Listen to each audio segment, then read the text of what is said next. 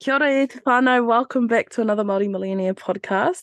Today we have a very exciting podcast. I actually say that every single week. I say we have a very exciting podcast, but I think that um like all of the different kaupapa that um money and all of these things come to are quite exciting. So did you want to share a bit about yourself, where you come from, and what got you started in the mahi that you do? Yeah, I'd love to. Um, kia ora everyone. My name is Christiana Pollock. I am a mortgage advisor, also known as a mortgage broker in New Zealand.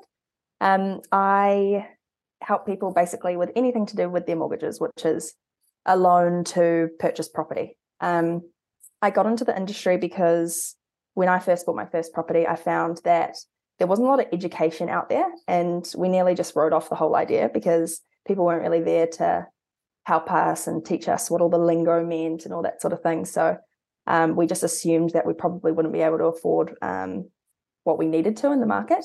And so the more that I started doing research myself, figured out that it actually was realistic and managed to get into the property ladder. Um, and ever since then, um, I've just kept researching to make sure that we're making like the best decisions.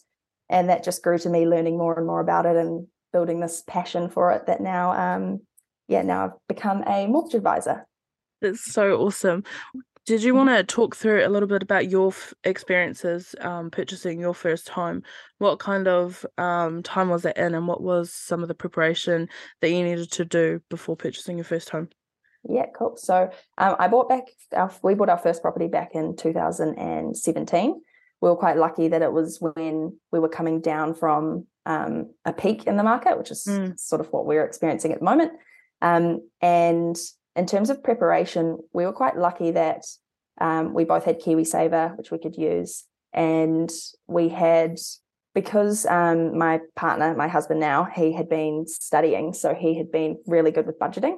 And I was working full time and I sort of just learned from him about let's just be really tight with our money. So it was quite good that we didn't have to set a really tight budget. We sort of were just naturally putting money away. Um, but in terms of getting ready to buy, we just went to weekends and weekends and weekends of open homes. And from that, you sort of get an idea of what you like and what you don't like. Um, and we didn't have the best experience with the mortgage advisor that we dealt with, but it did just give us an idea of um, what our purchase price could be. And then that led into obviously all the open homes that we went to. We could sort of get a feel for what would be in that budget and what wouldn't, um, and listening to and going to a lot of the auctions to get an idea. So it's sort of um, if you're dealing with a mortgage advisor and they can give you good answers around what you should be doing to prepare, that makes it really easy. Um, and mm. then in terms of finding a property, it's really just about that research and keeping your finger on the pulse of the market my grandfather was a property investor and so he used to um always tell me like just whenever you um are wanting whenever you move to a new city just go to open homes even if you're not in the market and just make sure that you understand you know like what the um pri- average prices are and then when a deal comes up you'll be able to just know straight away that it's a deal so um exactly. that's quite similar i guess um yeah and that's that's part of the benefit as well of working with a mortgage advisor or getting a pre-approval from the bank it means that when you are going to open homes, you sort of can have that confidence that you know where you sit in the market. Mm. Um, whereas some people, they sort of start looking and they go to open homes and things like that, but they don't actually know what their budget is. Um, mm. And then all of a sudden they find something they love and then it's a rushed process and they might miss out. Whereas if you're ahead of the pack and you've got that pre approval, um, you sort of have a better chance. Mm. No, that's awesome. What advice could you give to um, anyone wanting to get into the property market um, and get the best um, amount for their mortgage? Yeah, so um, a few pieces of advice. The first is uh, I might be a bit biased, but to talk to a mortgage advisor or a mortgage broker.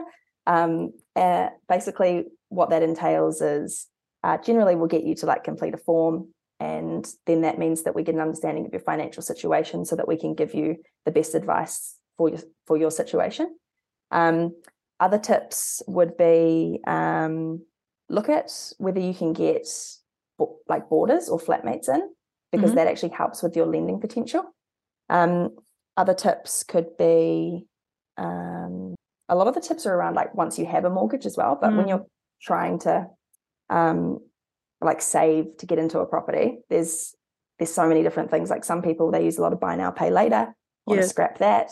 Um, some people have credit card debt, you know, like student loans, things like that. You don't necessarily want to pay down your debt straight away.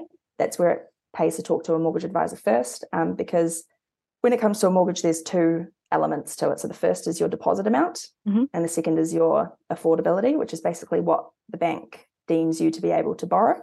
And you put those together and you get your purchase price. Um, if your deposit amount is too low or you're sort of on the cusp, then you don't want to be using the cash that you have to pay down your debt. Um, so You'd it's sort of like a the deposit. Exactly. Yeah. And so that's where if you talk to someone, you can get an idea of, okay, I need to be saving as much cash as I can. So I'll put that towards the deposit versus I really need more income to be able to borrow more. So Mm. I'll pay down, pay down my debt first. So it's a bit of a um, a bit of a science, I guess, to juggle those.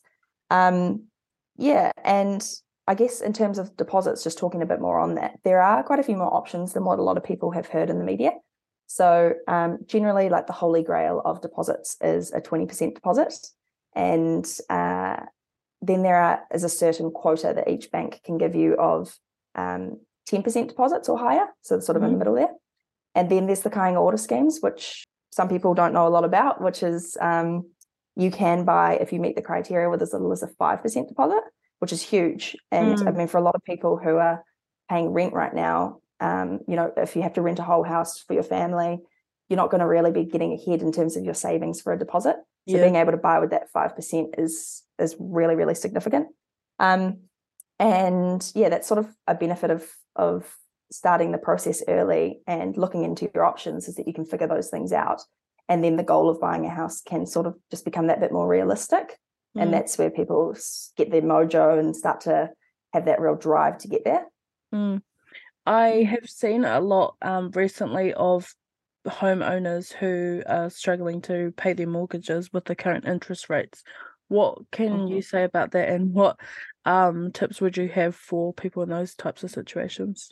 Yeah, it's really tricky for a lot of people, especially people that have bought in the last couple of years when prices were really high. So they've drawn down big loans.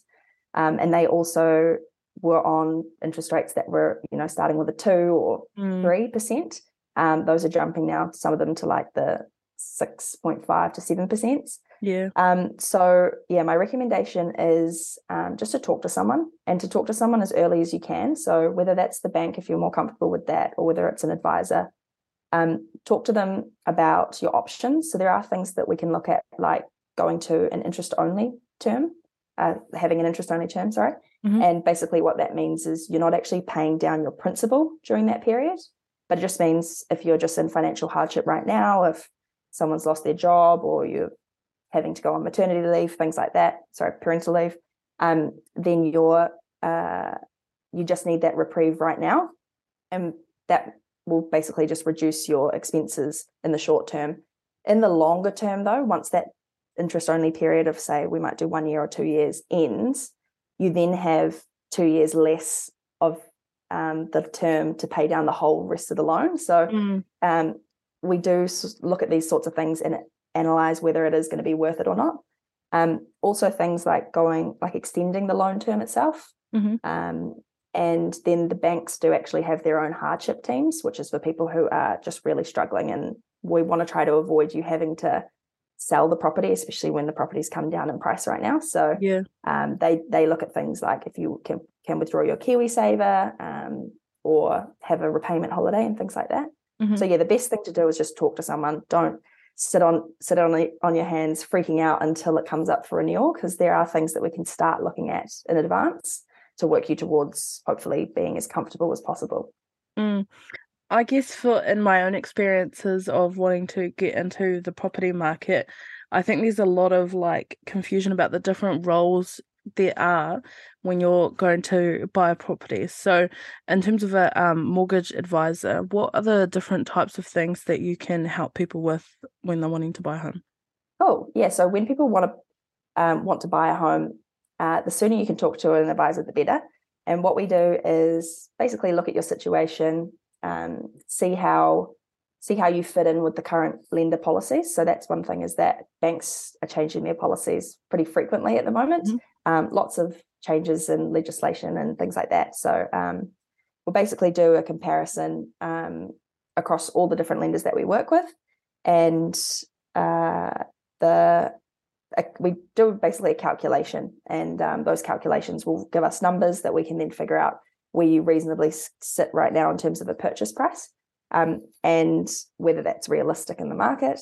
And from there, basically, um, we can decide if that's feasible for a property in the area that you're looking, or if we need to work towards um, a higher price. And that's where we'll look at all sorts of things like um, auditing your subscriptions, seeing if you can reduce your debt, um, looking at getting what I mentioned before about flatmates or boarders.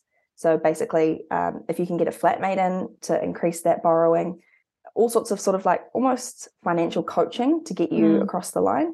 Um, and then what we also do is once you're actually at the point of buying, there's guidance around what your loan structure would best look like. So that's once once you're all locked in, we um, set a structure, and that means that the day that the money comes out of the account and you've got a big negative sum in the bank, mm. um, what's going to work best for you? And that's where it comes down a lot to your personal needs and goals. Um, so basically, uh, if you're planning on wanting to get in, like grow a portfolio, then we'd look at structuring it in a way that you're going to get as much sort of usable equity as you can. Um, some people just want to pay down, pay sorry the sort of minimum that they need to pay so that they can still live that lifestyle that they want. So yeah, it's sort of it's it's more than just helping people into a property, and that's where mm-hmm. a lot of people um, think of a mortgage advisor as like, oh, they'll help yeah. me buy a house, which we definitely do. But it is quite an ongoing relationship because we want you to not just get the mortgage, but then maximize that mortgage for the whole whatever term it is could be up to a 30 year term um, and yeah just guidance along the way and things like refix whenever you come up for a refix um, and things like restructuring your loan or uh, refinancing you to another bank or when you want to sell and up mm. upgrade mm. or downsize things like that okay. And in terms of um a fee for a mortgage advisor does that how do mortgage advisors get paid? Is it um the purchaser wanting do the, do they pay a fee? How does that work? Yeah so that's one thing that i really love about this industry is that i don't have to charge my clients at all. Um, we're paid by the banks on the day that the mortgage is drawn down. Oh, and okay. so what that means yeah what that means is that um, people are able to get advice which usually usually a lot of people they don't actively go out and look for financial advice Mm. Um, they sort of learn off their parents if they've had that, or they, you know, some people see things online, or some people just mm. don't really care about it at all, and they just live paycheck to paycheck. So it, it's really nice to be able to provide the service for free because otherwise, a lot of people would just either deal direct with the bank or not do it at all. Mm. Um, so yeah, so what happens is there's different structures at different lenders, um, but basically anytime that I help a client to refix or um, help them to get into a property in the first place and they draw down a mortgage, then I get a commission of part of that. Um, and also, what it means is that, um, well, actually, there's been a lot of compliance stuff that's come out lately, and financial advisors are a lot more. Uh, there's a lot more guidelines around mm. what financial advisors can and can't do. Um, but the main thing is that there's a real push that anything that a financial advisor does, which should have it's what ethically a lot of advisors had already been doing, but just recently it came in that it's literally a legal requirement to make sure that you're working to the best interest of your client. Awesome. Are there any other tips or advice you could give to anyone listening in on the podcast today in terms of um, mortgages? Yeah, so I'll just quickly run through um, uh, the affordability side of things because that's where a lot of people they work towards the deposit because that's what they've heard that they need. So, mm-hmm. um, like I said, there's the 20% or 10% or as little as 5% if you can use the Kāinga Ora first home loan scheme. Um, and basically, after you have your deposit, we want to work out your affordability. So, the calculations that we do, um, we basically take your total income minus your expenses, minus what your predicted expenses would be once you buy a house. So, things like your rates and your property insurance. Yep. And then with what's left over, we pretty much do um, a calculation on what you could afford to repay for a mortgage. And what the banks do is they test you at a higher rate than the current interest rates. So okay. people will, may have seen or heard that the current interest rates are sort of in this mid to high sixes. Um, previously, you know, like a few years ago, people were having two, two and a half percent um, interest rate. So it's a big change. But mm. basically, for that exact reason is why the banks test you at a higher interest rate. so banks at the moment are testing sort of eight and a half to nine percent. And so for a lot of people, they think I can really afford to repay a mortgage of this size. Um, but in theory, the banks are testing you slightly differently. And yeah. so that's where we want to make sure that um, us as advisors and the bank want to make sure that we're not setting you up for a mortgage that you can't repay. So um, really good spending prior to applying for a mortgage is good um, if we can show that you do have surplus income and that that can therefore facilitate um, a mortgage then that's perfect but a lot of people it's not really realistic or they've sort of just realized that they're in a position to buy uh, sorry they have enough deposit to buy so it's sort of popped up on them and now they suddenly want to apply but they haven't had good spending so mm. um, there was the triple cfa that came out which was an act that was a bit all, all through the media, so you might have heard about it. Um, and basically, it meant that banks really tightened up on expenses. So the media was saying, like, if you've been buying coffees, takeaway coffees, or Uber Eats in the last three months, then you won't get a mortgage. And it's not quite the case. I mean, if if your spending was so high that you couldn't afford the mortgage of that size, but you said, "Oh, well, I'm not going to buy the Uber Eats anymore, and I'm not going to buy the coffees," then the banks were a little bit like, "Oh, you say that, but you know it's a bit risky to believe you. Yeah. So what what basically we have fortunately had some changes to the triple cfa now and um, now what they look they'll look at is okay realistically we do understand that people's um, uh, people's priorities change when they buy a house effectively. Mm. so most people i think we'd agree would um, pay their mortgage rather than going out for breakfast on a sunday. So banks have loosened so. up. Yeah banks have loosened up on that thankfully and um, but we do still just want to show some kind of evidence. So generally, I if clients come to me and their spending hasn't been great, but they say, you know, we're confident we can drop this, this, this, and this, and then you know that would get us into the position where we can afford it. Um, then I just work with them and say, okay, let's look at it in two weeks' time, and so I'll guide them through what else they might need to work on. And then after we have like a month of evidence of that reduced spending is when I'm a lot more comfortable that yep. they would be able to afford it. And then I'm comfortable, therefore, taking it to the bank to prove that. And so it's all about really um, working with your advisor just to get you, we're here to get you in the best position possible to, to send you to the bank. Um, if you go to the bank directly and they decline you, it can be really disheartening. And yeah. so that's where basically our goal is to okay if you don't work at this bank do you work at this bank? Because the policies they, they vary hugely um, mm-hmm. how they assess your income how they assess all your expenses. And so um, the idea is that um, you want to we just want to get you in a position where you are presented to them as wonderfully as possible so that they want to give you a loan. So yeah in terms of tips um, i guess uh, a lot of it is really around your exact situation. And so that's where it's a little bit tricky to just fire off a whole bunch of tips. Um, but generally, if you can keep, especially buy now, pay later debt to a minimum, um, uh, just debt in general to a minimum. If you can't can't afford it with the money that you've got, then don't get it. Yeah. Um, there obviously are things like emergencies and things like that that people you know need a car because they need to get from A to B and to work. So um, all about just keeping in touch with your financial advisor just to make sure that you're not hindering yourself in the future. Mm.